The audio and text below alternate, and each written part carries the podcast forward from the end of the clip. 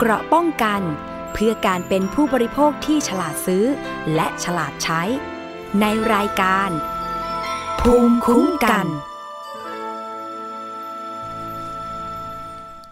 สวัสดีครับยินดีต้อนรับคุณผู้ฟังทุกท่านนะครับเข้าสู่รายการภูมิคุ้มกันครับรายการเพื่อผู้บริโภควันนี้พบกับผมอาร์มประภาสเลิศวิไลดำเนินรายการนะครับคุณผู้ฟังครับมีช่องทางหลากหลายเลยนะครับในการติดตามรับฟังและดาวน์โหลดรายการของเรานะครับผ่านทางออนไลน์ครับเหมือนเดิมเลยครับ www.thaipbspodcast.com นะครับที่แอปพลิเคชันก็มี Thai PBS Podcast ในส่วนของ Facebook ครับแฟนเพจ Thai PBS Podcast ชื่อเดียวกันเลยครับ THAI PBS PODCAST นะครับรวมถึงติดตามผ่านทางสถานีวิทยุที่ดาวน์โหลดรายการของเราไปร่วมออกอากาศนะครับก็จะมีภาคีเครือข่ายหลากหลายสถานีนะครับที่ทำงานร่วมกันกับไทย PBS ครับผมมีเรื่องเกี่ยวกับการซื้อขายสินค้าและบริการที่ไม่ได้รับความเป็นธรรมอยากจะมาเตือนภัยนะครับมาเล่ามาแชร์ให้คุณผู้ฟังได้รับรู้รับทราบกันนะครับเผื่อเอาไว้ว่าอนาคตเนี่ยไปซื้อหาสินค้าและบริการจะได้มี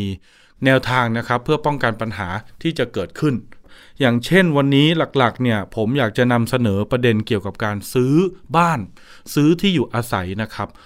หลังๆเนี่ยได้รับเรื่องร้องเรียนมาหลายเคสเลยนะครับบางคนไปซื้อบ้านจากการประมูลนะครับบางคนไปซื้อบ้านจากบริษัทเอกชนแต่หลายครั้งหลายคราวเนี่ยดูเหมือนว่ามันจะไม่มีปัญหามีการทำสัญญากันมีการจ่ายเงินกันนะครับแต่บางครั้งเราอาจจะตกเป็นเหยื่อของมิจฉาชีพก็อาจเป็นได้อย่างเช่นผู้เสียหายรายนี้ครับที่กรุงเทพมหานครนี่แหละครับเขาร้องขอให้ติดตามคดีกับตำรวจกองบังคับการปราบปรามครับหลังถูกชักชวนให้ซื้อบ้านกับบริษัทเอกชนรายหนึ่งแต่เมื่อผ่อนค่าบ้านกับบริษัทรายนี้ไปแล้วนะครับอยู่ไปอยู่มาคุณผู้ฟังตอนหลังเนี่ยมาพบว่าบ้านยังติดจำนองอยู่บ้านยังมีเจ้าของคนเก่าอยู่กรรมสิทธิ์เนี่ยก็ยังเป็นของคนเก่าอยู่ด้วยแล้วค่าบ้านที่จ่ายไปนั้นจะทำอย่างไรนะครับทั้งหมดเนี่ยมันเลยเป็นเหตุให้เขาเดือดร้อนครับถูกฟ้องขับไล่ให้ออกจากบ้านด้วยทั้งที่เขาผ่อนค่าบ้านกับบริษัทไปแล้วโดยเรื่องนี้มีการยื่นเรื่องผ่านคุณอัจฉริยะเรืองรัตนพงศ์นะครับชมรมช่วยเหลือเหยื่ออาชญากรรมครับมีการรวบรวมผู้เสียหายไปยื่นเรื่องกับตำรวจกองบังคับการปราบปรามบอกว่าบุคคลเหล่านี้ตกเป็นเหยื่อครับจ่ายเงินดาวส่งค่างวดบ้านมาแล้ว3ปีแต่ตอนหลังมาพบว่าบ้านที่ซื้อนั้นนะครับซื้อกับบริษัทเอกชนเนี่ยมันจะมีเจ้าของเก่าอยู่แล้วก็ถูกเจ้าของเดิมเนี่ยฟ้องขับไล่กลายเป็นว่าผ่อนบ้านฟรีครับไม่มีบ้านอยู่นายอัจฉริยะบอกว่านะครับมีการประชาสัมพันธ์โดยผ่านช่องทางของบริษัทเอกชนรายหนึ่งมาชักชวนให้ผู้เสียหายเนี่ยไปทำสัญญาซื้อขายบ้านแล้วมักจะให้ผู้ซื้อเนี่ยผ่อนเงินกับบริษัทโดยตรงพอหลังจากผ่อนไปแล้วนะครับก็ปรากฏว่าอย่างที่ได้เรียนกับคุณผู้ฟังนั่นแหละครับไปเจอเจ้าของเก่าบ้างบ้านยังติดจำนองอยู่บ้างนะครับก็ถูกฟ้องขับไล่อะไรต่างๆนานาพวกเขาตั้งข้อสังเกตว่ากรณีแบบนี้มันน่าจะเป็นการช่อโกงประชาชนหรือไม่เลยไปแจ้งความกับตำรวจครับเพื่อขอให้ดำเนินการตรวจสอบข้อเท็จจริงว่าการกระทำดังกล่าวของบริษัทเอกชนรายนี้เข้าข่ายเป็นการช่อโกงประชาชนเป็นความผิดตามพรบคอมพิวเตอร์หรือเป็นการนำเข้าข้อมูลเท็จเข้าสู่ระบบคอมพิวเตอร์หรือไม่เดี๋ยวไปคุยรายละเอียดกับผู้เสียหายนะครับท่านหนึ่งชื่อคุณใหม่นะครับคุณใหม่สวัสดีครับสวัสดีค่ะคุณใหม่ครับสอบถามนิดนึงครับเราไปเจอบริษัทเอกชนหรือว่าไปที่มาที่ไปของการไปซื้อบ้านกับเขานี่คือมันเป็นมาอย่างไงฮะคือของเราอะค่ะมันก็บูโรเสียใช่ไหมคะครับแล้วก็กำลังปรับโครงสร้างของตัวเองอยู่ทีนี้ก็ลองเสิร์ชดูว่าเราอยากมีบ้านโดยที่สามารถซื้อได้แต่ติดเครดิตบูโรเนี่ยค่ะครับก็เลยเสิร์ชดูก็มาเจอที่บริษัทนี้เราก็เลยลองเข้าไปอะค่ะเขาก็บอกว่าสามารถซื้อได้แล้วก็คือสามารถผ่อนกับเขาได้เลยครับประมาณเนี้ยค่ะก็ทำสัญญาโดยที่การซื้อของเขาจะเป็นการซื้อเขาเรียกว่าเช่าซื้ออะค่ะก็คือเราจะต้องวางเงิน 25% ถึง 30% แล้วแต่ราคาที่เราเลือกค่ะครับพอเราซื้อใช่ไหมคะเราก็จ่ายเงินไปอะค่ะแล้วก็ผ่อนรายเดือนอยู่ที่เดือนละ 54,000 อะค่ะต่อเดือนเหรอครับคุณใหม่นะคะต่อเดือนค่ะอย่างนี้ก่อนการซื้อที่เขาขายให้เราอยู่ที่ 4.8 ล้าน 4.8 ล้านคราวนี้ในส่วนของเราเนี่ยคือเราซื้อเพื่ออยู่อาศัยเองหรือว่าเป็นการซื้อเพื่อปล่อยเช่าต่อครับอยู่อาศัยเองค่ะ4.8 ล้านวางดาวเท่าไหร่ครับคุณใหม่วางดาวอยู่ 300,000 ค่ะ 350,000 350,000นะครับก็จะเหลือมูลหนี้อยู่อีกประมาณ4ล้านเกือบ4ล้าน5ค่ะแล้วคราวนี้ผ่อนกันยังไงครับผ่อนกับบริษัทโดยตรงหรือว่าผ่านธนาคารสถาบันการเงินครับผ่อนจากบริษัทโดยตรงเลยค่ะกี่ปีครับตอนแรกก็เข้าก็ทำไว้ก็คือเราผ่อนไว้ทำไว้อยู่ที่12ปีนะคะครับ12ปีแต่ว่าระหว่างทางอะค่ะเราถ้าเราเครดิตดีแล้วเราสามารถไปยื่นกู้กับธนาคารได้เลยค่ะแล้วก็วงเงินที่เหลือเราก็เอามาจ่ายเขาจะโอนบ้านให้เราอะค่ะครับคราวนี้12ปีเนี่ยผ่อนตกเดือนเท่าไหร่นะครับของเราเลือกไว้ที่ 54,000 อะค่ะ 54,000 โอ้โหผ่อนสูงเหมือนกันนะครับเนี่ยค่ะก็เยอะค่ะแล้วก็บ้านเป็นสภาพบ้านที่แบบคือเราต้องมาตกแต่งใหม่ทำใหม่เราตกแต่งไปอยู่ประมาณคือหมายถึงว่าพื้นพังหมดเลยนะคะเราก็ตกแต่งไปอยู่ที่เกือบ2ล้านนะคะเหมือนได้แค่โครงสร้างบ้านนะคะอันนี้เป็นบ้านที่จังหวัดไหนครับจังหวัดเชียงใหม่ค่ะเชียงใหม่นะครับคุณใหม่ผมสอบถามนิดนึงไอ้ความโอเคละเราอาจจะยังมีประวัติทางการเงินอยู่เราเลยเข้าไม่ถึงตัวสินเชื่อของสถาบันการเงินเนาะเพราะอาจจะกู้ไม่ผ่านแต่ในการไปทำสัญญากับบริษัทเอกชนรายเนี้ยมันดูมีความน่าเชื่อถือมันดูมีความน่าไว้วางใจอย่างไรบ้างครับก่อนที่เราจะเซ็นสัญญาไปก็หนึ่งเราไปที่ออฟฟิศเขามีออฟฟิศจริงใช่ไหมคะแล้วก็ดูการทำงานเขามีสำนักงานมีพนักงานมีฝ่ายกฎหมายมีฝ่ายบัญชีคือทุกอย่างคือเป็นบริษัทที่ดูแบบมาตรฐานเลยนะคะ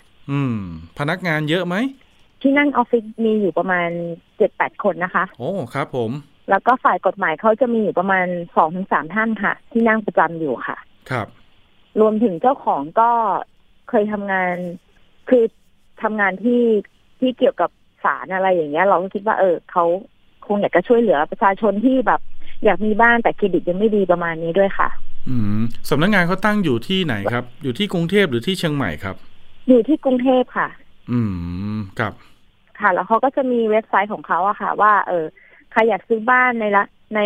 คือแบบถ้ายังมีติดประวัติอยู่อะไรอย่างเงี้ยค่ะก็ซื้อกับทางบริษัทนี้ได้อะไรเงี้ยค่ะสามารถตรวจสอบได้ด้วยจริงๆเราก็คือแบบอยากได้บ้านมากเกินไปอะค่ะเลยไม่ได้ไปตรวจเช็คพวกโฉนดว่าตอนนี้โฉนดของเขาเป็นอะไรเราไม่คิดว่ามันจะเกิดเรื่องแบบนี้ขึ้นนะคะเราผ่อนไปได้ประมาณปีนึงตามเงื่อนไขอะค่ะว่าถ้าผ่อนแล้วเราก็สามารถขอทะเบียนบ้านได้อะไรเงี้ยค่ะเขาเป็นเจ้าของบ้านได้อะค่ะ แต่พอเราไปขอแล้วมันไม่ได้เราก็เลยไม่เข้าใจเราก็เลยไปที่เทศบาลบอกว่าตอนนี้ก็เป็นของบริษัทนี้จริงว่าเขามายื่นเอกสารไว้แต่เราไปที่ดินกลับกลายว่าบริษัทยังไม่มีการจ่ายให้กับทางธนาคารนะคะที่เขาไปประมูลมาก็คือเหมือนบ้านหลังเนี้ยมันถูกกระบวนการยึดทรัพย์แล้วขายทอดตลาดมาถูกต้องค่ะครับแล้วบริษัทเนี่ยก็เหมือนว่าไปประมูลหรือไปซื้อทรัพย์ต่อมาจากธนาคารอีกทีนึงใช่ค่ะไปประมูลมาได้ใช่ไหมคะแต่ว่าก็ยังวางเงินไม่ได้ไปติดทั้งหมดโดยที่ระยะเวลาตอนแรกเราไม่ได้ศึกษาเขาเพราะว่าระยะเวลาของเขาอะค่ะเขาไปประมูลมาได้จริงแต่ว่าบางคดีเขาก็จะมีระยะเวลาว่าให้ทีละ30วันอะไรเงี้ยค่ะเลื่อนได้ประมาณ3ครั้งอะไรประมาณเนี้ยค่ะเราก็คิดว่าเขาจัดการอะไรเรียบร้อยแล้วเพราะว่าบินค่าน้ำค่าไฟมันก็เป็นชื่อของบริษัทด้วยครับก็คือเขาไปประมูลทรัพย์มาแหละก็เคาะไม้แล้วอาจจะวางเงินบางส่วนละแต่ว่าส่วนที่เหลือเนี่ยคือยังไม่ได้ไปจ่ายยอดเต็มกับทางกรมบังคับคดีถูกต้องไหมครับถูกต้องค่ะแต่คือเขาเอามาทำสัญญาขายให้เราต่อก่อนใช่ค่ะแล้วที่เราแบบมาดูทุกอย่างเลยเรามาเช็คทุกอย่างที่เราทราบว่าเราต้องคิดว่าเราถูกโกงนะคะเพราะว่าคืออยู่ๆค่ะก็มีหมายมาจากบังคับคดีอะค่ะแล้วก็เจ้าหน้าที่บังคับคดีอะค่ะของธนาคารอะไรเงี้ยเจ้าหน้าที่ด้วยก็มาถ่ายรูปมาแปะมาแขวนป้ายขายทอดตลาดอะไรอย่างเงี้ยค่ะครับเราก็เลยไปเช็คก็กลับกลายว่าเขาก็เลยบอกว่าบริษัทนี้เป็นอย่างนี้หลายหลังแล้วกับที่นี่อะไรเงี้ยค่ะที่จังหวัดนี้อะไรเงี้ยค่ะครับแล้วก็เลยลองเซิร์ชดูก็มีผู้เสียหายก็หลายคนเหมือนกันนะคะที่ได้รับความเดือดร้อนเหมือนเราเลยเพราะว่าเหมือนเราจ่ายลมไปแล้วเขาไม่คืนนะคะก็จ่ายไปแต่เหมือนถ้าเราไม่เอาเรื่องก็คือเขาก็ได้ไปตัวเปล่าเลยค่ะตอนที่เจ้าพนักงานบังคับคดีมาปิดหมายว่าบ้านหลังนี้จะต้องถูกเข้าสู่กระบวนการขายทอดตลาดอีกครั้งเราได้สอบถามไปบริษัทไหมครับว่ามันเกิดปัญหาอะไรเขาชี้แจงเราว่ายังไงก็เขาบอกว่าคุณไม่เกี่ยวข้องหรอกค่ะอันนั้นเป็น มันเป็นเงื่อนไขของเขาระหว่างบังคับคดีกับทางบริษัทเขาอะไรอย่างเงี้ยค่ะคือเรามีหน้าที่จ่ายค่าเช่าก็คือจ่ายไปจ่ายมีหน้าที่ผ่อนก็ผ่อนไปอะไรประมาณเนี้ยค่ะส่วนของเขาจัดการเขาเองแล้วพอตอนหลังเขาก็เลยบอกว่าถ้าบ้านเราไม่ได้แล้วทำไงเขาก็เลยบอกว่าก็เราก็จะไปหาหลังอื่นที่ราคาใกล้เคียงกันบอกนี้มันไม่ใช่อ่ะค่ะเพราะว่าเราตกแต่งแล้วเราก็เริ่มอยู่แล้วหลักบ้านหลังนี้ไปแล้วอะค่ะประเด็นเมื่อกี้คุณใหม่พูดน่าสนใจมากเลยบอกว่าจ่ายเป็นค่าเช่าสรุปแล้วสัญญาที่ทำเป็นสัญญาซื้อขายหรือเป็นสัญญาเช่าครับสัญญาเช่าซื้อค่ะเขาเรียกว่าเช่าซื้อโอเคที่เขาทำไว้นะคะเป็นสัญญาเช่าซื้อซึ่งเราไปถามแล้วค่ะจริงๆเขาทำไม่ได้คำว่าเช่าซื้ออะค่ะครับแล้วอย่างนี้ตอนนี้นี่คือยังไงครับยังอยู่ที่บ้านหลังนั้นได้ไหมแล้วก็ยังต้องผ่อนอยู่ไหมเนี่ยตอนนี้เหรอคะเอาจริงๆคือเราอยู่ไม่ได้แล้วค่ะเรามูฟออกอะค่ะเราคือเหมือนแบบเราถูกไล่ออกมาแล้วอะค่ะเพราะว่ามีคนอื่นประมูลได้อะค่ะแสดงว่าบ้านหลังนี้ที่คุณใหม่ไปซื้อมาจากทางบริษัทเนี่ยมันถูกเอากลับเข้าไปกระบวนการขายทอดตลาดแล้วมีคนมาประมูลทรัพย์รายใหม่ค่ะแล้วเขาก็จะเข้ามาปรับปรุงมาอยู่อาศัยอันนี้คือเขาฟ้องให้เราออกหรือว่าเราออกมาเองครับก็เราออกกันเองค่ะเพราะว่าพ่อกับแม่ก็ไม่สบายใจอะค่ะถูกครับเพราะว่าถึงไม่ออกยังไงก็ต้องถูกฟ้องให้ออกอยู่แล้วใช่ค่ะเพราะว่ามีเจ้าของใหม่เข้ามาไงคะแล้วอย่างนี้ที่เราผ่อนไปหรือจ่ายไปกับทางบริษัทนี่คือเขารับผิดชอบไหมครับเขาไม่รับผิดชอบค่ะไม่คืนไม่เยียวยาอะไรใดๆเลยเหรอไม่มีเลยค่ะไม่มีอะไรทั้งสิ้นเลยค่ะครับคือพอเราตอนแรกเราพอเรามาผ่อนได้ระยะหนึ่งประมาณปีครึ่งอะค่ะแล้วเรามาเจอเหตุการณ์นี้แล้วก็หยุดจ่ายให้เขาใช่ไหมคะครับเขาก็บอกว่าเพราะว่าคุณผิดเงื่อนไขที่คุณไม่จ่ายให้เราแล้วก็บอกว่าเราจะผิดได้ยังไงในเมื่อบ้านเนี้ยถ้าคุณจ่ายทางบังคับคดีจริงอะและเป็นของคุณจริงอะค่ะคือทุกอย่างมันก็ต้องมาเกี่ยวกับทางคุณไม่ใช่ว่าฉันจะต้องถูกแขวนป้ายว่าบ้านถูกบังคับคดีจากธนาคารนะเพราะธนาคารเป็นคนฟ้องเข้ามาค่ะคือประเด็นคือพูดจำนองเก่าปัญหาเกิดขึ้นเราหยุดผ่อนก็มาว่าเราผิดสัญญาอีกใช่ค่ะถ้าเกิดเราผ่อนไม่ใช่น้อยๆนะคะปีครึ่งเนี่ยเดือนละ 54,000 นะคุณผู้ฟังคูณไป18เดือนน่ะผมคำนวณดูนะ 970,000 เนี่ยเกือบล้านแล้วนะครับค่ะโอ้โหแล้วเราวางดาวไปตั้งเยอะค่ะมันเป็นล้านแล้วนะคะที่เราหมดกับบริษัทนี้บวกไปอีก 350,000นะครับเป็น1.3 ล้านกับอีก 20,000 กว่าบวกค่าซ่อมแซมไปอีก2 ล้านโอ้โหคุณใหม่3 ล้านกว่าเลยนะครับใช่ค่ะเรากลายเป็นซึมเศร้าแบบอย่างแรงเลยเพราะว่าเรากลายว่าเราผูกพันแล้วเราก็สงสารพ่อแม่เราเพราะว่าพ่อแม่ของเราก็อายุ70กว่ากันแล้วค่ะแล้วก็มีลูกเล็กอีก2คนที่เราต้องดูแลเนี่ยค่ะเหมือนไม่มีบ้านอยู่อะเราต้องไปขอยืมที่พี่เอาของทั้งหมดมุกย้ายไปอีกจังหวัดนึงอะไรเงี้ยค่ะผมถามนิดนึงไอ้ตัวเงินดาวเงินผ่อนเงินปรับปรุงบ้านเนี่ยอันนี้คือเงินของเราเองเป็นเงินเย็นหรือว่าเราไปกู้ไปยืมมาอีกครับเป็นเงินที่เราเงินของเราที่เราทำมาหากินนะคะเราได้มาเราก็รีบทำอะไรเงี้ยค่ะโอ้ยแต่ไม่ได้ไปกู้มาค่ะแต่เพียงแต่ว่าคือเรามีประวัติทางการเงินเฉยๆมันเลยติดล็อกทำให้เราไปกู้กับแบงค์ไม่ได้ถูกไหมครับเราเลยต้องมาทางนี้ใช่ค่ะเพราะเขาติดล็อกทีเป็น2 ปีอะไรอย่างเงี้ยค่ะครับ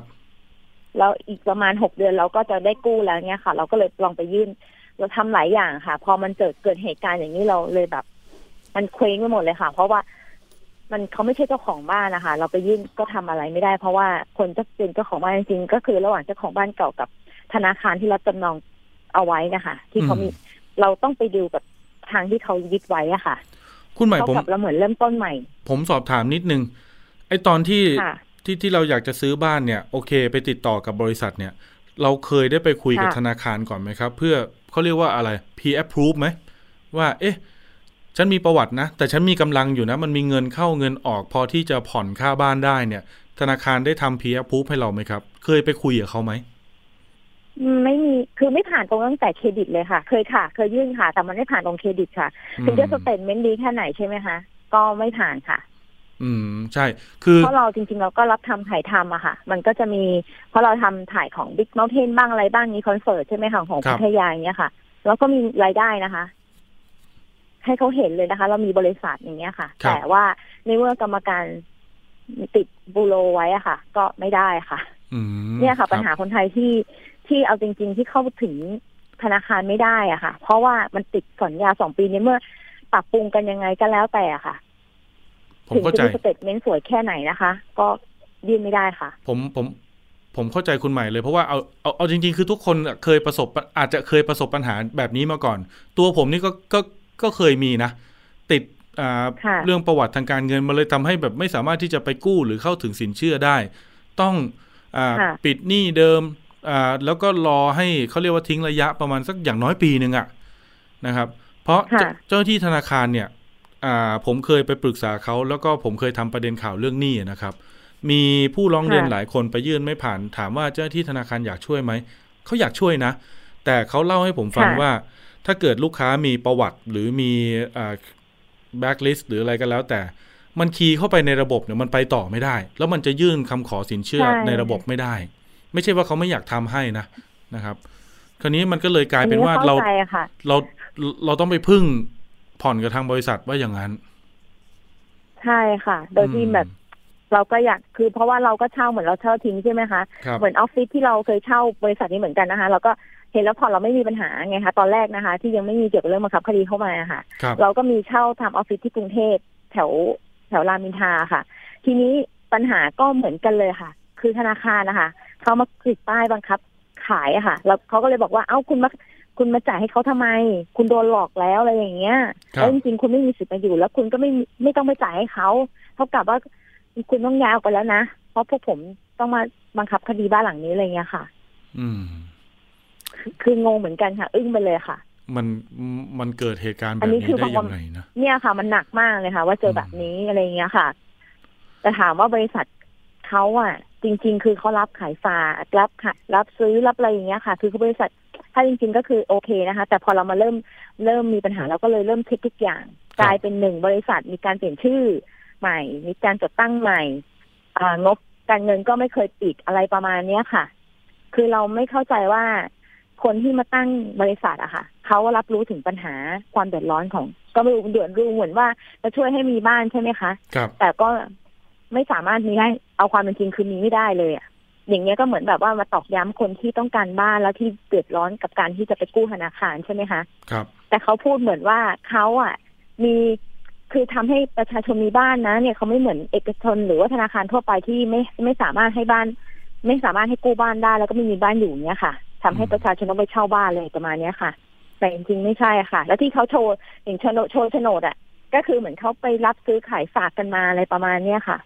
แต่ที่กับธนาคารนะคะปัญหาเขาเยอะจริงๆเพราะว่าบังคับคดีอะค่ะหรือว่าเราไปติดต่อที่แบงค์ที่เขาเป็นเจ้าของที่เขาไปซื้อทรัพย์มาใช่ไหมคะเขาก็บอกว่าบริษัทนี้เป็นอย่างนี้ทุกรายเลยลูกค้าที่ซื้อกับชื่อบริษัทเนี้ยพอพูดไปอะค่ะเขาจะทราบดีเลยค่ะว่ามีปัญหาจริงตอนนี้มีการเขาเรียกว่า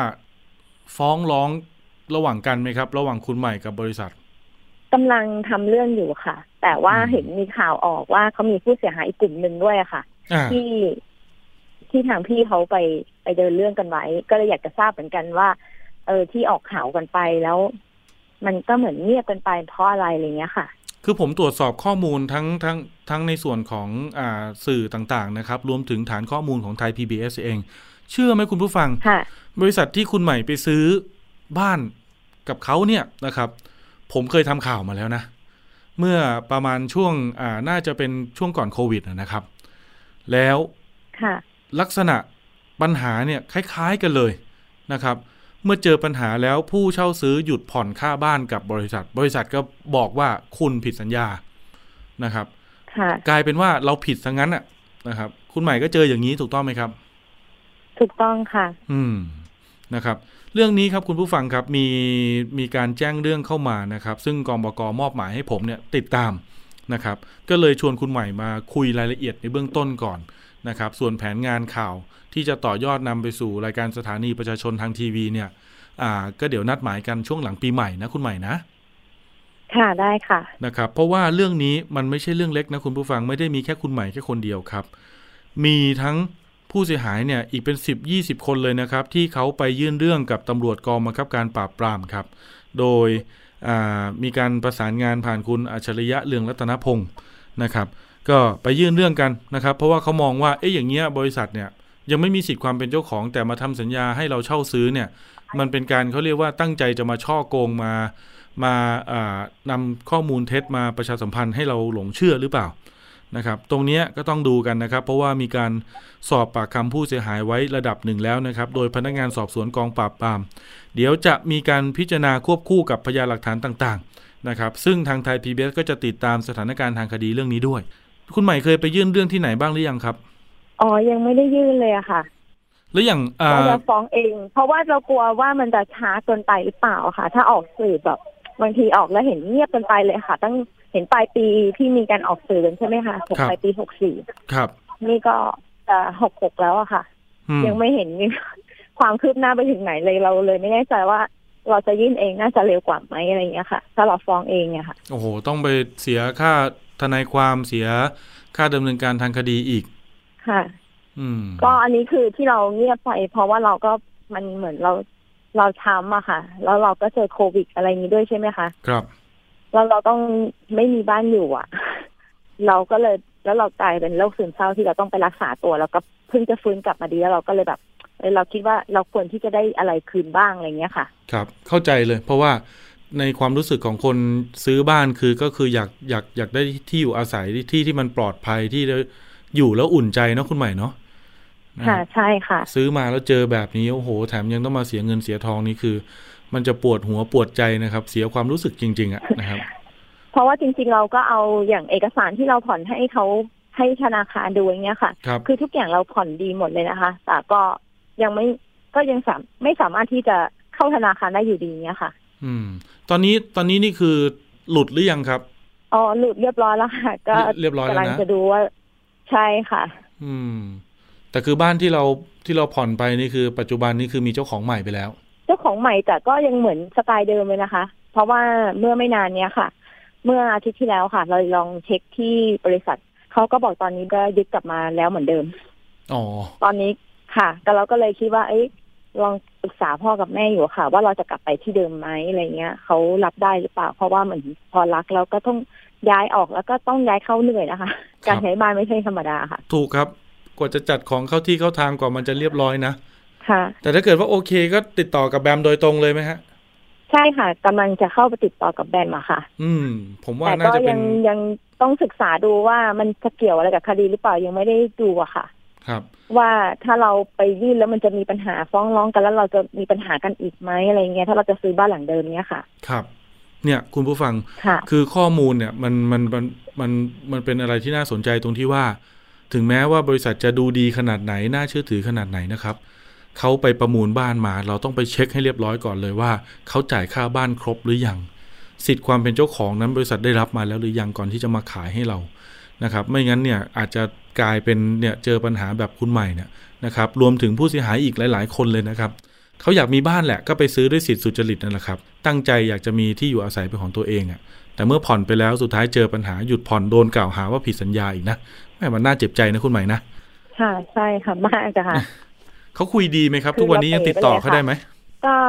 ติดต่อไม่ได้แต่เราลองหลอกถามเข้าไปค่ะเขายังปล่อยเช่านะคะเขาบอกเขายังไม่มีเจ้าของอยู่อะค่ะคือเช่าได้อยู่ได้หรือว่าจะซื้อเขาก็ได้ก็ยังทำอยู่นะคะเอ้าแล้วเขาเอาสิทธิ์ไหนล่ะในเมื่อมันกลับไปสู่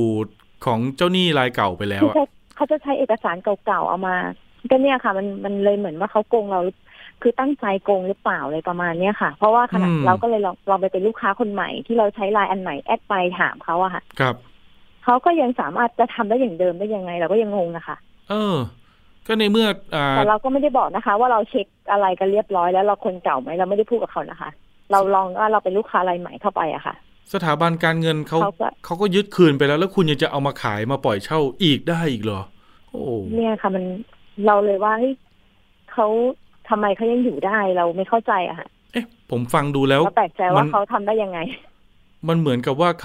ขาอาจจะใช้เขาเรียกความรู้ความเข้าใจหรือเทคนิคในเรื่องกฎหมายมาอ้างหรือเปล่าฮะน่าจะอย่างนั้นนะคะถ้าใครไม่เคยโดนนะคะแล้วก็คือของเขาทุกอย่างมันชัดเจนจริงๆนะคะมันทุกอย่างเชื่อถือได้เลยอะที่เราเห็นนะคะแต่พอเราโดนแล้วเราก็อยากรู้นะคะว่าสิ่งที่เราเคยอยู่ที่เราอาศัยอยู่ตอนนี้เป็นของใครไหมอะไรเงี้ยค่ะแล้วเจ้าของเดิมเป็นใครอะไรเงี้ยค่ะแล้วเราลองแล้วก็ลองถามกลับไปที่เขาก็ยังกล้าที่จะมั่นใจว่าเป็นของเขาอยู่อะไรเงี้ยค่ะแต่เจ้าหน้าที่แบมบอกว่า ตอนนี้ไม่ใช่แล้วครับยังไงก็เป็นของแบมขอให้มันจะเอาเป็นของแบมครับเช็คได้หมดทุกอย่างที่ดินเลยอะไรอย่างเงี้ยค่ะผมฟังคือชัดเจนที่สุดอะค่ะถ้าจะซื้อบ้านประเภทนี้นะคะขอแนะนำให้ต้องไปเช็คที่ดินเลยค่ะผมฟังเบื้องต้นผมก็รู้สึกว่ามันก็ต้องเป็นของแบมนะฮะไม่น่าจะใช่ของบริษัทแล้วตอนนี้นะครับในเมื่อคุณไปประมูลมาแต่คุณไม่จ่ายตังค์เขาจนครบอ่ะคุณผู้ฟังครับเรื่องนี้ครับเดี๋ยวทีมข่าวไทย PBS เราจะประสานงานนัดคุณใหม่นะครับแล้วก็ถ้าเป็นไปได้ถ้ามีทนายความแล้วก็อยากจะคุยแผนงานกับพี่ทนายด้วยนะครับมีโอกาสได้เอาเอกสารหลักฐานเอาข้อมูลต่างๆมาคุยกันนะครับคุณใหม่ครับเพื่อที่จะดูซิว่าเอ๊ะเราจะนำไปสู่การตรวจสอบหาข้อเท็จจริงในเรื่องนี้อย่างไรได้บ้างนะครับแล้วก็เดี๋ยวผมจะติดต่อไปทางบริษัทคู่กรณีด้วยนะครับว่าเขาจะชี้แจงหรือไม่อย่างไรนะครับแล้วเขาจะอธิบายหรือแจกแจงปัญหานี้อย่างไรบ้าง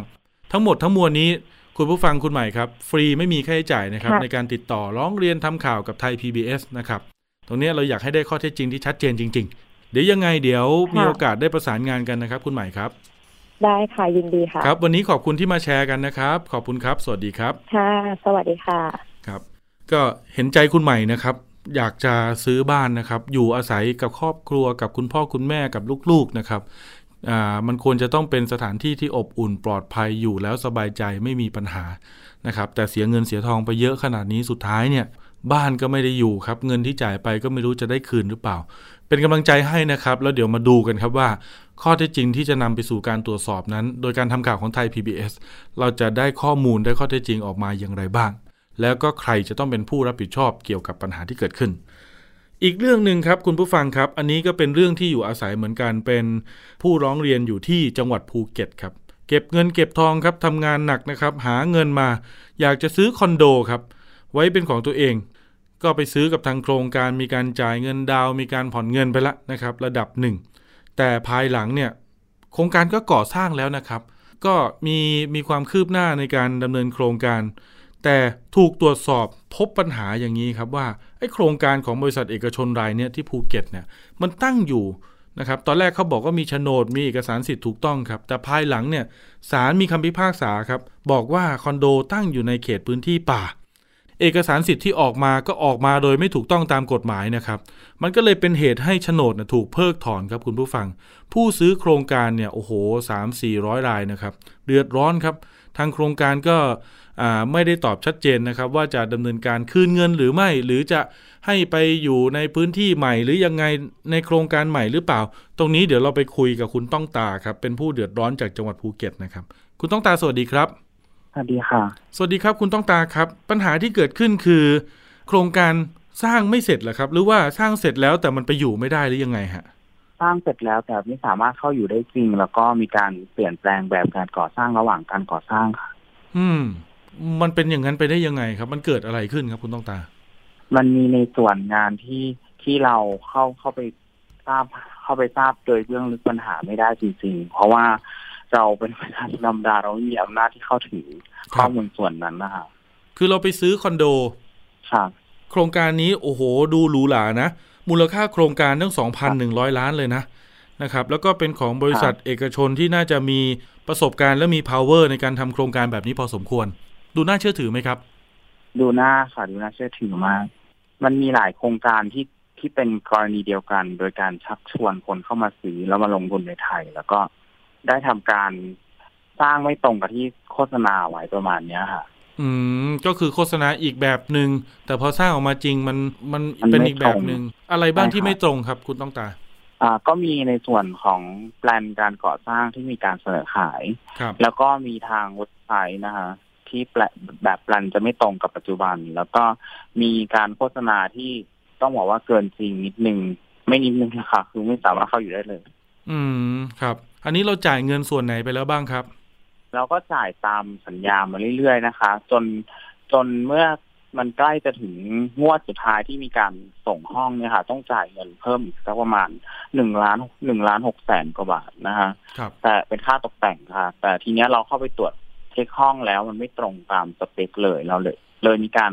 ได้ขอยกเลิกสัญญาแต่ทางผู้ขายเนี่ยเขาต้องมีสัญญาเข้าข้างตัวเองเป็นเรื่องปกติอยู่แล้วครับที่แต่ว่าจะมีการไม่มีเขาเรียกว่าไม่มีการรีฟันเงินคืนแต่ทางกฎหมายมันทำไม่ได้ถูกต้องไหมคะอันนี้ยังไม่แน่ใจครับต้องเดี๋ยวต้องปรึกษานักกฎหมายทีนึง ทางกฎหมายเนี่ยคือทำไม่ได้อะค่ะโทษนะครับคุณต้องตาครับที่จะยึดนอกจากที่มันโฆษณาเกินจริงมันไม่ตรงปกคือบอกอย่างนึงแต่พอของจริงมาเป็นอีกแบบนึงจนเรารู้สึกไม่พอใจเราไม่อยากเอาแล้วเราอยากขอคืนเงินขอยกเลิกสัญญาเห็นว่าโฉนดของโครงการนี่ก็ถูกเพิกถอนเหรอครับอันเก่าอันโครงการเก่าอ่ะที่เราเคยมีข้อพิพาทเนี่ยต้องบอกเลยว่าถูกเพิกถอนไปแล้วเรียบร้อยตามคำสั่งศาลนะคะแต่ว่าไอของเราเองเนี่ยจะล่นมาอีกฝั่งหนึ่งก็คือเข้ามาอีกเขตพื้นที่หนึ่งก็คือใกล้เคียงกันอยู่ใกล้ๆกันแล้วโฉนดของโครงการที่เราไปซื้อเนี่ยถูกเพิกถอนเหมือนไอโครงการข้างๆมั้ยฮะตอนนี้ยังค่ะแต่ว่าโครงการแถวนั้นนะรู้สึกว่าจะโดดเกือบทุกโครงการนะฮะเพราะว่ามันติดทางขึ้นสถานที่สำคัญแห่งหนึ่งค่ะในเมืองครับในเมืองนี้แล้วก็เคยเป็นข่าวดังเหมือนกันที่เราไม่สามารถเอ่ยได้จริงๆต้องถ้าคนพื้นที่จะรู้กันเลยว่าพอเลยสามแยกขึ้นไปมันก็จะเป็นเขตที่ไม่สามารถปลูกสร้างอะไรได้เกินแบบตามมาตรฐานก็คือน่าจะไม่เกิน3ชั้น4ชั้นน่าจะประมาณนั้นนะคะครับเพราะว่ามันมีข้อมูลอย่างนี้นะครับคุณผู้ฟังคือเอกสารสิทธิ์ของโครงการเนี่ยบริเวณนั้นนะครับมันถูกระบุว่าอยู่ในพื้นที่ป่าความลาดชันเนี่ยเกินกว่าที่กฎหมายกำหนดฉะนั้นเอกสารสิทธิ์ที่ออกเนี่ยมันจึงไม่ชอบด้วยกฎหมายแม้โครงการจะจัดทำรายงานศึกษาวิเคราะห์ผลกระทบสิ่งแวดล้อมหรือ EIA ผ่านนะครับแต่สุดท้ายแล้วเนี่ยเมื่อโฉนดมันไม่ชอบด้วยกฎหมายเนี่ยมันถูกเพิกถอนนะครับแล้วมันอยู่ในพื้นที่ป่าก็ทำอะไรต่อไม่ได้ก็สร้างไม่ได้ส่วนที่มาของเอกสารสิทธิ์ฉบับนี้เขาบอกว่าเริ่มจากปี36มีผู้ขอออกหนังสือรับรองการทำประโยชน์หรือนสส3กต่อทางสำนักงานที่ดินจังหวัดภูเก็ตซึ่งต่อมาเนี่ยปี47เนี่ยก็มีบุคคลมาอ้างว่าซื้อที่ดินต่อจากเจ้าของแรกนะครับแล้วก็มาขอออกนสส3กด้วยเจ้าพนักงานที่ดินในขณะนั้นมีหนังสือครับแจ้งว่าไม่สามารถออกหนังสือรับรองการทำประโยชน์หรือนสส3กให้ได้นะครับก็ติดปัญหานู่นนี่นั่นนะครับแล้วก็มีการนำเรื่องไปฟ้องต่อศาลปกครองนครศรีธรรมราชเป็นคดีขึ้นมานะครับว่ากันไปว่ากันมาสุดท้ายแล้วสรุปแล้วเอกสารสิทธิ์ที่ออกมาก่อนหน้านี้คือไม่ชอบโดยกฎหมายโครงการอยู่ในพื้นที่ป่าความลาดชันมันเกินกว่ากฎหมายกำหนดของคุณต้องตาตอนนี้เนี่ยคือโฉนดโครงการเนี่ยยังไม่ถูกเพิกถอนถูกต้องไหมครับใช่ค่ะแต่ต้องบอกแบบนี้ว่าทุนต่างๆที่เข้ามาลงเนี่ยก็คือจะใช้เขาเรียกว่าจะใช้กลุ่มคนไทยแค่ไม่กี่กลุ่มที่มาลงทุนเนี่ยที่มาเหมือนกับเราปกติเวลาเราทำธุรกิจในกับต่างชาติเนี่ยมันจะมีผู้ถือหุ้นที่เป็นชาวต่างชาติเนี่ยจะไม่เกิน 50% ค่าหักตามกฎหมายแต่คือคนไทยเนี่ย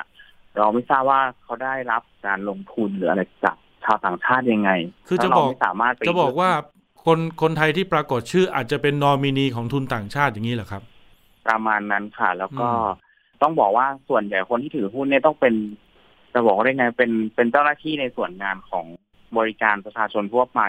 แล้วทีเนี้ยเวลาเกิดปัญหาอะไรขึ้นเนี่ยประชาชนทั่วไปที่จะเข้าไปติดต่อเนี่ยเป็นอะไรที่ยากมากครับคุณต้องตาครับตอนนี้ความต้องการของคุณคือยังไงครับจะผ่อนต่อแต่ปรับปรุงให้มันเป็นไปตามปกไหมหรือว่าจะแคนเซิลเลยเราแคนเซิลไปแล้วแล้วก็ตอนนี้ตามคำสั่งศาลของเราเนี่ยในเคสของเราเนี่ยก็คือถือเป็นที่สิ้นสุดแล้วก็รอทางฝั่งโน้นเขาตอบรับคืนเงินแต่คือทุกอย่างติดปัญหาหมดเลยเนื่องจากว่าเราเป็นคนธรรมดาแล้วไม่มีชื่อเสียงพอเราการขอเอาของน้องมันยากมากครับเราไปถึง3ครั้งอะค่ะถึงจะได้เอกสารที่เป็นการแก้ไขแบบแปลนที่นั่นคือไปถึงแสดงว่าตอนนี้ศาลพิพากษามาแล้วแล้วก็แจ้งให้ทางคู่กรณีเนี่ยดำเนินการชดใช้หรือเยียวยาให้แก่เราแต่เขายังไม่ทำค่ะแล้วก็ยังมีการยังขายในแบบแปลนเดิมที่ศาลบอกว่าผิดจริงๆแต่เขายังขายอยู่ในเว็บไซต์อยู่เลยครับมีผู้ซื้อคนอื่นเดือดร้อนแบบคุณต้องตาเยอะไหมครับประมาณก็น่าจะมากกว่า10ประมาณเนี้ยค่ะโอ้เหรอเรื่องนี้จริงๆอาจจะกระทบต่อภาพลักษณ์แล้วก็ภาพรวมของอุตสาหกรรมอสังหาริมทรัพย์ในประเทศไทยด้วยเหมือนกันนะครับคุณผู้ฟังเพราะว่าคอนโดมันไม่ได้มีแค่คนไทยนะคุณต้องตานะอาจจะมีชาวต่างชาติมาซื้อด้วยประมาณรู้สึกว่า 60% นี่จะเป็นยุโรปแล้วก็มาประมาณ 30% น่ะก็จะเหลือเป็นจีนกับไทยน่าจะว่าจีนคนไทยประมาณไม่เกิน 10% เพราะว่าถ้าเกิดเขามาซื้อจ่ายเงินแล้วมันเกิดปัญหานี่ผมว่าเขาคงไม่โอเคอ่ะ ก็ประมาณอย่างที่เคสที่ต้องตาเห็นก็คือสักประมาณเคสเดียวน่าจะประมาณ10 ล้านได้แล้วมั้งค่ะโอ้โหที่โดนไปครับเข้าใจบางคนก็เลือกที่จะทิ้งเงินไปเลยเพราะว่าขนาดต้องตาเองเนี่ยเป็นคนไทยอยู่ที่นี่ใช่ไหมคะไปเข้าไปติดต่อเองทุกอย่างแล้วก็มีทนายความที่เราถือว่าแบบเก่งมากๆแล้วอ่ะยังจะแบบต้องเต่านี่ต้องสู้คดีจนเกือบหมดตัวนะคะยังโอ้โหแสดงว่าทางนู้นก็ยืดเยื้อพอสมควรใช่ไหมครับยืดเยื้อค่ะใช้เวลานานถึง4 ปีแล้วเต็มๆที่ผ่านมาโอ้โหเรื่องนี้นะครับคุณต้องตาคุณผู้ฟังครับทางกองบก.บรรณาธิการมอบหมายให้ทีมข่าวของเราที่จะลงพื้นที่ไปที่ภูเก็ตแล้วก็ไปตรวจสอบข้อเท็จจริงในเรื่องนี้นะครับแล้วเดี๋ยวอาจจะมีการประสานหน่วยงานที่เกี่ยวข้องด้วยคาดว่าหลังช่วงวันหยุดเทศกาลปีใหม่เดี๋ยวรอให้สภาพการจราจรแล้วก็การท่องเที่ยวอะไรต่างๆเนี่ยเข้าสู่ภาวะปกติแล้วเดี๋ยวทีมข่าวเราก็จะประสานงานนัดหมายคุณต้องตาเพื่อลงพื้นที่เนาะค่ะค่ะยินดีเลยค่ะเพราะว่าเราอยากให้เป็นกรณีตัวอย่างที่ว่าอย่างน้อยเนี่ยมันจะเป็นเคสหลักที่จะสามารถเป็นทางชี้แนวทางว่าเกิดปัญหาแบบนี้ประชาชนจะไปทางไหนจะไปมีความรู้สักนิดนึงที่เราจะไปติดต่อตรงไหนก่อนเป็นลำดับชั้นเพราะว่าเนื่องจากต้องตายต้องเดินเข้าไปเองถ้าจะทุกที่ขนาดมีทนายที่เราไปอย่างดีใช่ค่ะมันก็ทำให้เสียเวลาไประยะเวลาตั้ง4 ปีนะคะได้ก็เดี๋ยวทีมข่าวเราจะรวบรวมข้อมูลและตรวจสอบข้อเท็จจริงในเชิงลึกให้นะครับคุณต้องตาวันนี้ขอบคุณนะครับที่มาแชร์ให้ฟังนะครับถึงแนวทางว่าเอ๊ะแหมปัญหาการซื้อคอนโดเนี่ยมันก็มีเหมือนกันนะ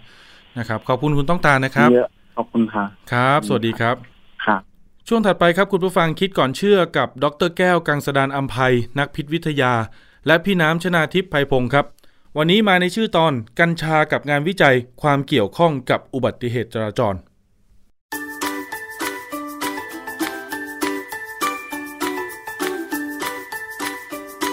รช่วงคิดก่อนเชื่อพบกันในช่วงคิดก่อนเชื่อกับดร.แก้ว กังสดาลอำไพนักพิษวิทยากับดิฉันชนาธิป ไพพงศ์นะคะวันนี้เรามาคุยเกี่ยวกับเรื่องของงานวิจัยกัญชากันอีกสักครั้งหนึ่งค่ะคุณผู้ฟังถ้าสามารถตรวจวัดแอลกอฮอล์ในเลือดเพื่อป้องกันการเมาแล้วไปขับเสี่ยงต่อการเกิดอุบัติเหตุได้เมื่อปลดล็อกกัญชามีการใช้กัญชาทั้งในอาหารแล้วก็ใช้น้ำมันในการรักษาโรคแต่ว่ามันมีบางคนเหมือนกันที่ก็อาจจะตีความกฎหมายแอบไปใช้กัญชาแบบสันทนาการซึ่งมันก็สามารถทำให้เมาได้เหมือนกันเช่นสูบกัญชาแล้วเมาใช่ไหมคะคุณผู้ฟังแต่ทีนี้เมากัญชากับเมาเหล้ามันเมาเหมือนกันแต่ว่ามันจะสามารถวัดค่าปริมาณสารที่ทำให้เมาในเลือดได้หรือไม่อย่างไรต้องมาคุยถึงงานวิจัยค่ะอาจารย์คะเมาเหล้าเมาแอลกอฮอล์กับเมากัญชามันก็คือเมาเหมือนกันแต่ว่าตัวสารที่ทำให้เมามันแตกต่างกันแล้วก็มันวัดในเลือดได้ยังไงคะอาจารย์สารที่ทำให้เกิดปัญหาเนี่ยมันจะต้องไปยุ่งกับสมองเพราะสมองเนี่ยเป็นตัวควบคุมจิตสำนึกของเราให้เรามีสติสัมปชัญญะใช่ไหมอย่างแอลกอฮอล์เนี่ยมันก็จะเปลี่ยนไปเป็นอัลดีไฮด์แล้วก็ทำให้สมองเนี่ยเกิดปัญหาส่วนกัญชาเนี่ยไม่ต้องมีอะไรเปลี่ยนเขามีสาร THC อยู่ซึ่งเป็นสารที่จะมีตัวรับอยู่ทั้งในสมองแล้วก็ตัวรับที่อยู่บางส่วนของร่างกายนะฮะมีทั้งประโยชน์ทั้งโทษตอนนี้ตัวกัญชาเนี่ยปัญหาที่เราพบก็คือคนที่สูบกัญชาไม่ว่าจะสูบจากดอกหรือใบที่เป็นใบที่มี THC อยู่เนี่ยผมรู้มาแต่เด็กๆนะพ่อแม่เล่าให้ฟังว่าคนพวกที่สูบกัญชาเนี่ยจะมีอาการเหมือนคนบ้าเห็นช้างเท่าหมูเห็นหมาก็วิ่งเข้ามาก็นึกว่าเสืออะไรเงี้ยคือตกใจง่ายเลยนะฮะเพราะฉะนั้นเรานึกถึงสภาพที่ว่าในช่วงที่ถ้ามีคนสูบกัญชาอยู่ในบ้านเขาได้ซึ่งตำรวจจับไม่ได้ตอนนี้เนี่ยนะแล้วเกิดพอสูบเสร็จแล้วเริ่มออกฤทธิ์แล้วเขาเกิดต้องขับรถเนี่ยเขาจะเห็นอะไรแปลกๆไหมเวลาขับรถนะก็เคยมีอยู่ครั้งหนึ่งดูทีวีพวกสายเขียวคนหนึ่งเขาออกมาพูดบอกว่าไม่เคยมีประวัติว่าคนสูบกัญชาก่อให้เกิดอุบัติเหตุทางถนนรถชนกันเนี่ยนะผมฟังแล้วผมไม่เชื่อเลยผมไม่เชื่อเด็ดขาดเพราะผมมีความรู้สึกว่าคนสูบกัญชาถ้าไปขับรถได้เรื่องแน่แล้วมีหลายครั้งที่เกิดอุบัติเหตุแล้วคนขับไม่มีปัญหาปริมาณแอลกอฮอล์อยู่ในเลือดเพราะว่าไม่ได้ดื่มเหล้า แต่บ้านเราเนี่ยไม่มีกระบวนการที่จะตรวจเลือดเพื่อหาสาร THC ในกัญชานะไม่มีการตรวจมันไม่มีเหตุผลนะเข้าใจว่าเขายังไม่ตรวจผมก็เลยพยายามหาข้อมูลจากต่างประเทศเนี่ยก็แล้วก็เจอข้อมูลหลายอย่างนะที่เขาบอกว่าอุบัติเหตุบางครั้งเนี่ยคนขับเนี่ยไม่ได้มีปัญหากับแอลกอฮอล์แต่ก็ก่อให้เกิดอุบัติเหตุได้แล้วพอเขาตรวจเลือดเนี่ยเขาเจอกัญชาเจอสาร THC มันมีโครงการหนึ่งของสหภาพยุโรปนะชื่อ DRUID หรือ Driving Under the Influence of Drugs, Alcohol and Medicines แปลง่ายๆก็คือการขับขี่ภายใต้อิทธิพลของยาแอลกอฮอล์และยาเสพติดเขามีรายงานบอกว่ามีผู้ขับขี่ประมาณ 50,000 คนจาก 13 ประเทศเนี่ยมี 1.32% เนี่ยใช้กัญชาเขาก็มีข้อมูลย่อยว่าในช่วงสุดสัปดาห์เนี่ยอัตราของผู้ใช้กัญชาเนี่ยนะคือเขาตรวจจากเลือดเนี่ยเจอ THC เนี่ยนะก็บอกว่าอยู่ที่ 10-12% น่ากลัวนะคนขับรถในช่วงสุดสัปดาห์เนี่ย 10-12% เนี่ยมีกัญชาอยู่ในเลือดนะแล้วก็พบข้อมูลอีกว่าคนขับรถที่เกี่ยวข้องกับอุบัติเหตุทางรถยนต์เนี่ยพบว่าเสพกัญชาถึง 26-27% อาจารย์คะในงานวิจัยที่บอกว่าเก็บข้อมูลมาจาก13ประเทศนี่มีประเทศอะไรบ้างแล้วประเทศเหล่านั้นเขาเปิดเสรีทางกัญชาไหมคะอาจารย์ผมไม่ทันดูว่ามีประเทศอะไรบ้างแต่ในยุโรปเนี่ยยังไม่มีเสรีแต่มีในไทยแลนด์เนี่ยที่เสรีได้นะฮะแต่มีบางประเทศเนี่ยในยุโรปเนี่ยเขาพอจะมีเสรีแต่ไม่ได้เสรีหมด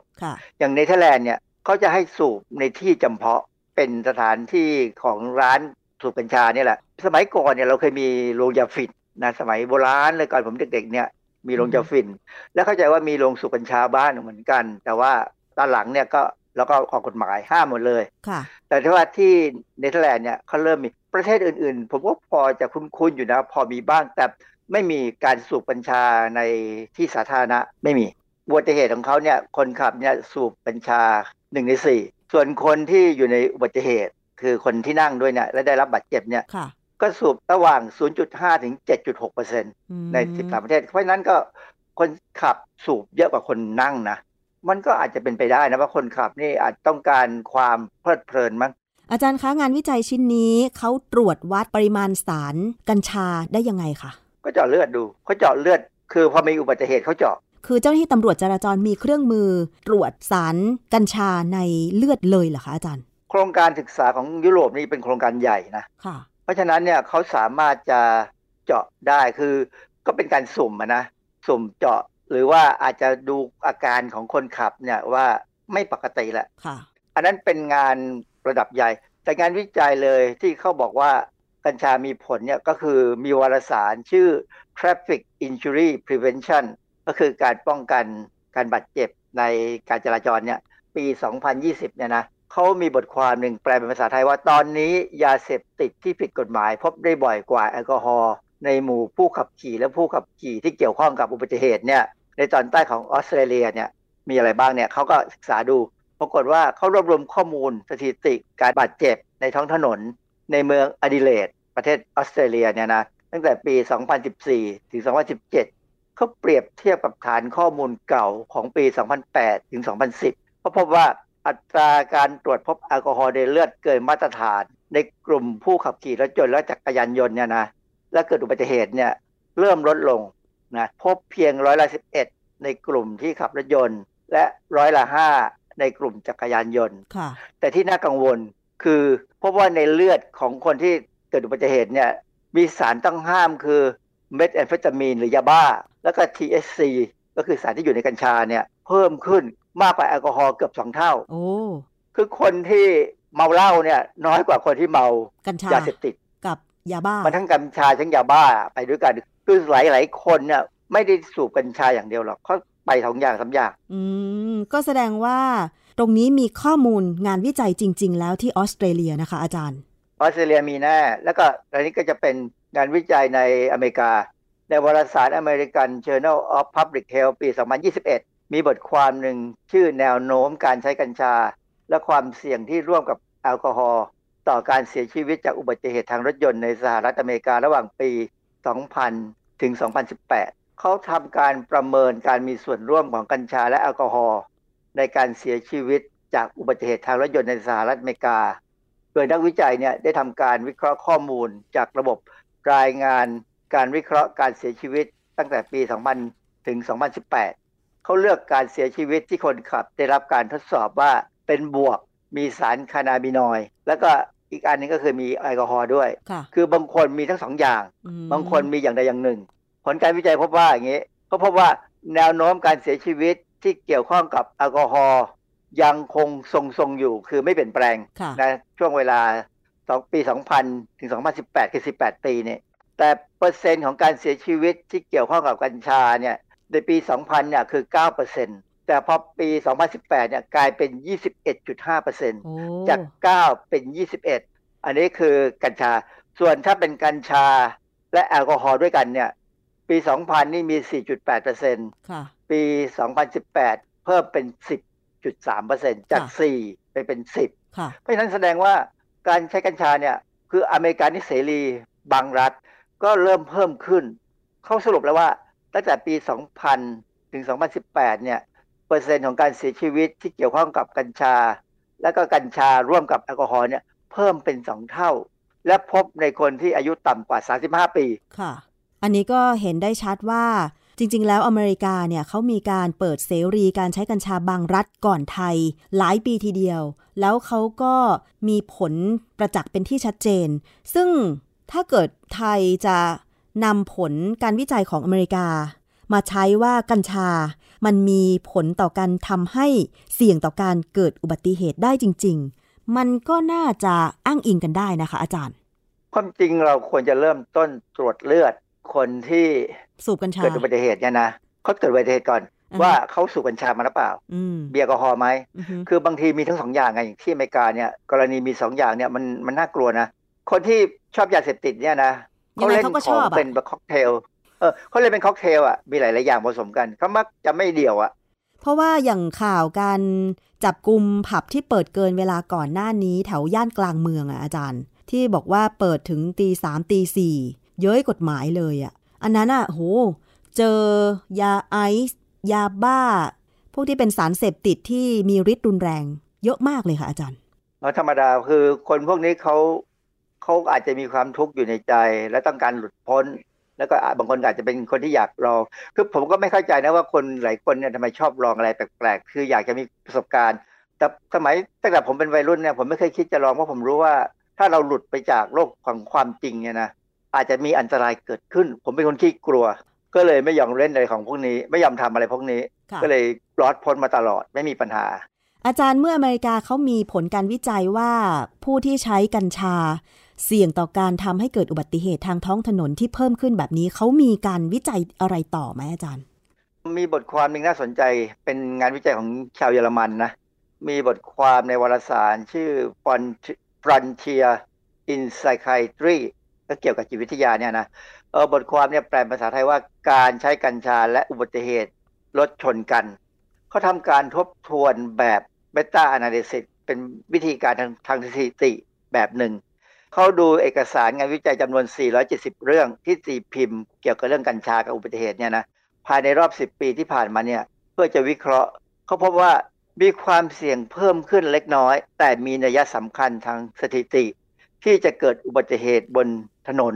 หลังมีการใช้ผลิตภัณฑ์กัญชาเสร็จไปไม่นานหมายความว่าบางคนเนี่ยสูบกัญชาเสร็จใช่ไหมก็ขึ้นรถหลังพวงมาลัยก็ขับรถออกไปเราก็รู้ว่าคนบางคนที่ขับรถบรรทุกเนี่ยเขาเครียดใช่ไหมเขาอาจจะดื่มกาแฟก็โอเคไม่มีปัญหาอะไรกาแฟก็ทำงั้นสูบบุหรี่ก็อย่างงั้นอยู่แต่บางคนก็เริ่มใช้ยาบ้าเพื่อให้ทนใช่ไหมให้ไม่ง่วงหรือตอนนี้กัญชาหาไม่ยากกัญชาหาไม่ยากก็อาจจะสูบกัญชาโอกาสที่เกิดปัญหาก็เกิดขึ้นการศึกษาบางชิ้นที่นักวิจัยทางเยอรมันเข้าไปดูเนี่ยเขาบอกว่ามันเห็นความสำคัญที่มีนัยสำคัญมากเลยเกี่ยวกับความเข้มข้นของ THC ในเลือดที่สูงขึ้นกับความเสี่ยงกับการเกิดการชนกันของรถยังไงคะอาจารย์หมายความว่ายิ่งสาร THC มีปริมาณเข้มข้นสูงขึ้นก็ยิ่งทำให้เกิดอุบัติเหตุได้ง่ายขึ้นเหรอคะอาจารย์ถูกต้องเป็นอย่างนั้นและที่สำคัญคือกัญชานี่เป็นยาเสพติดใครจะว่าไม่เสพติดเพราะว่ามันมีความต้องการที่จะต้องเพิ่มขึ้นเรื่อยๆเหมือนกัญชาเหมือนฝิ่นเหมือนเหล้าเหมือนกาแฟของพวกนี้ต้องได้อยากได้เพิ่มขึ้นเรื่อยๆยกเว้นคนที่คุมใจอยู่อันนี้จะไม่มีปัญหานะอย่างกรณีของการเอากัญชาน้ำมันกัญชามาใช้เป็นยาเนี่ยเราใช้ประเดี๋ยวเดียวแล้วเราก็เลิกไม่ถึงกติยกเว้นคนที่ มีปัญหาแบบเรื้อรังเนี่ยอาจจะต้องใช้ก็จะต้องเสี่ยงการติดก็แม้กระทั่งอย่างมอร์ฟีนเนี่ยมอร์ฟีนที่ได้มาจากฝิ่นเนี่ยถ้าใครก็ตามที่เป็นโรคที่ต้องใช้มอร์ฟีนนานๆเนี่ยก็จะติดแต่พอติดแล้วเนี่ยหมอก็จะหาทางที่จะบำบัดด้วยการใช้ยาตัวอื่นมาช่วยเคยได้ยินเหมือนกันค่ะอาจารย์ว่า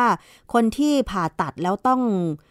มีความเจ็บปวดเนี่ยบางครั้งหมอก็ฉีดมอร์ฟีนเพื่อลดความเจ็บปวดนั้นแต่ว่าต้องอยู่ที่การควบคุมของหมอว่าจะให้มอร์ฟีนในปริมาณเท่าไหร่ด้วยนะคะอาจารย์คือโอกาสติดเนี่ยมันจะค่อยๆเป็นค่อยๆไปมันไม่ได้เป็นทันทีทันใดนะแต่ว่าอย่างคนสูบฝิ่นเนี่ยเขาสูบหลายครั้งสูบนานก็เลยติดมากแต่มอร์ฟีนเนี่ยจะมีเหมือนกันอย่างคนบางคนอย่างพวกทหารอเมริกันที่ไปสงครามเวียดนามเนี่ยบางคนก็ติดเพราะว่าบาดเจ็บบ่อยก็ต้องฉีดมอร์ฟีนบ่อยสุดท้ายก็ติดยาเสพติดแต่ว่ากัญชานี่แหละค่ะอาจารย์ที่ทางกระทรวงสาธารณสุขบอกว่าจะแจกเครื่องที่จะสามารถตรวจวัดปริมาณสาร THC ในสารสกัดน้ำมันกัญชาเพื่อให้ประชาชนได้นำไปใช้ว่ามีความเข้มข้นถึง 0.2% หรือเปล่าอย่างเงี้ยค่ะอาจารย์ตรงนี้มันจะสามารถช่วยได้ไหมผมเพิ่งอ่านเรื่องพวกนี้อยู่กำลังเตรียมว่าจะสักวันหนึ่งจะคุยเรื่องนี้นะฮะว่ามันมีปัญหาอะไรไงบ้างหรือว่ามีข้อมูลยังไงบ้างคือจริงๆเนี่ยสิ่งที่เขาทำเนี่ยเขาตรวจหาปริมาณ THC ในผลิตภัณฑ์ที่จะมีการใช้ทางการแพทย์ว่าไม่ควรจะเกิน 0.2% เครื่องจะเป็นตัวบอกได้แต่ไปใช้อย่างอื่นยังไม่ได้ยังไม่ได้ไปไกลถึงอย่างนั้นค่ะตรวจในอาหารไม่ได้น้ำมันกัญชาเนี่ยเอามาตรวจคนเอามาตรวจการขับรถอะไรยังไม่ได้ใช้อย่างนั้นไม่ได้ค่ะในอเมริกาหรือในยุโรปเนี่ยมีเทสคิทที่เขาใช้สำหรับตรวจ THC ในปัสสาวะคือเขาให้เหตุผลว่าในของที่เขาโฆษณาขายนะเขาบอกว่าตรวจเพื่อจะไปสัมภาษณ์งานอย่างเงี้ยใช่ไหมเพราะเดี๋ยวนี้เนี่ยถ้าไปสัมภาษณ์งานเนี่ยเขาตรวจเลยว่าสูบกัญชามาป่ะเพราะนั้นเขาจะต้องรู้ว่ากัญชาเนี่ยอยู่กี่วันกัญชานี่ค้างอยู่ในเลือดหลายวันนะเพราะนั้นค้างอยู่ในเลือดแล้วก็ออกไปทางปัสสาวะค่ะจริงๆแล้วถ้าตำรวจไทยจะเอาเครื่องตรวจเทสคิทที่ใช้ตรวจกับปัสสาวะเพื่อหาสาร THC ในปัสสาวะแบบนี้ก็ได้สิคะอาจารย์ได้แต่ใครจะจ่ายตังค์ค่าตรวจมันหลายร้อยเหมือนกันนะผมเพิ่งดูราคาเนี่ยเฉลี่ยรู้สึกจะ 300-400 บาทต่อครั้งเนี่ยอ๋อเหรอคือถ้าเราผลิตเยอะๆก็ไม่น่าจะแพงมากนะอาจารย์คือถ้าทำได้เองมันก็ไม่แพงหรอกแต่ว่าทำถึงจุดหนึ่งก็ต้องเข้าระบบการแบบธุรกิจเนี่ยมันก็จะต้องมีราคานู่นค่าราคานี่อยู่นะมันเป็นการตรวจคล้ายๆกับตรวจเทคเทสของการท้องอะไรเงี้ยนะแต่ว่ามันต้องมีเทคนิคและมีการผลิตอะไรบางอย่างซึ่งสารชีวเคมีพวกเนี้ยก็ค่อนข้างจะทำยากพอสมควรแต่เราทำได้ผมรู้ว่าเราทำได้ซึ่งจริงๆแล้วในเบื้องต้นอาจจะใช้เทสคิทตรวจ THC ในปัสสาวะในกรณีที่เกิดอุบัติเหตุก่อนไม่ดีเหรอคะอาจารย์ว่าเป็นการเก็บสถิติไปด้วยว่ากรณีอุบัติเหตุเคสเนี้ยเกิดเพราะว่าเมาแล้วขับเมาแอลกอฮอล์แล้วขับหรือว่าเมากัญชาแล้วขับเงี้ยค่ะอาจารย์น่าจะทำได้แต่เรายังไม่มีข้อบังคับอันนี้นะถ้าจะเริ่มจริงๆเนี่ยก็น่าจะเริ่มกับศพที่ตายจากอุบัติเหตุโดยเฉพาะคนขับรถเนี่ยตรวจดูเพราะว่าเราเอาปัสสาวะมาตรวจได้ไม่ยากหรอกแล้วก็ตรวจในเลือดด้วยแล้วก็ค่อยๆเก็บข้อมูลไปคือต้องมีข้อมูลที่เป็นหลักฐานที่ชัดเจนก่อนว่าอุบัติเหตุนี้มาจากกัญชานะจะได้มีการเริ่มไปมองดูว่าคนที่ยังขับรถได้อยู่และเกิดอุบัติเหตุเนี่ยมีสารกัญชาในปัสสาวะไหมโดยสรุปแล้วงานวิจัยเรื่องของกัญชาที่เกี่ยวข้องกับอุบัติเหตุในต่างประเทศอย่างเช่นออสเตรเลียสหรัฐอเมริกาหรือเยอรมันเนี่ยก็สรุปออกมาแล้วว่าเมากัญชาก็มีความเสี่ยงทำให้เกิดอุบัติเหตุได้เช่นเดียวกับเมาเครื่องดื่มแอลกอฮอล์เพราะฉะนั้นตรงนี้ทางการของไทยน่าจะเริ่มมองได้แล้วใช่ไหมคะอาจารย์คงมองคงมองอยู่เพียงแต่ว่าจะทำยังไงท่านเองให้มันไม่ไปขัดกับนโยบายกัญชาเสรีของเขาคงต้องมองอยู่แหละเพราะว่ามันเป็นเรื่องที่เรากังวลมาตั้งเป็นปีเลยนะผมก็กังวลเรื่องนี้มาเป็นปีแล้วล่ะเพราะว่ามองเห็นอยู่แล้วว่าถ้าออกมาแบบนี้เมื่อไหร่เนี่ยเราขับรถไปเราอาจจะเจอคนที่ขับรถมาแล้วเมากัญชามาแล้วเปล่ายังไม่รู้เลยกลัวมากเลยตรงนี้ใช่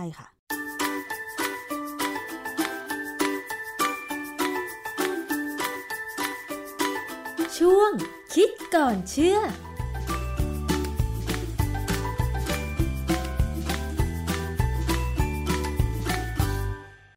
ครับก็เป็นกำลังใจให้กับผู้เดือดร้อนทั้ง2เคสเลยนะครับทั้งคุณใหม่นะครับที่ไปทำสัญญาเช่าซื้อบ้านแล้วก็คุณต้องตานะครับที่ประสบปัญหาจากการซื้อคอนโดมิเนียม เดี๋ยวทีมข่าวเราประสานงานครับตรวจสอบข้อเท็จจริงให้นะครับทุกอย่างฟรีไม่มีค่าใช้จ่ายคุณผู้ฟังก็เหมือนกันนะครับซื้อขายสินค้าและบริการต่างๆนะครับแล้วไม่ได้รับความเป็นธรรมเจอปัญหาเดือดร้อนนะครับแจ้งเข้ามาได้ที่สถานีประชาชนนะครับของไทย PBS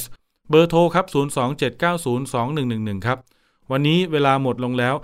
ขอให้ทุกท่านมีความสุขกับช่วงปีใหม่นี้นะครับเดินทางปลอดภัยนะครับผมมีโอกาสเดี๋ยวพบกันใหม่ครับวันนี้สวัสดีครับ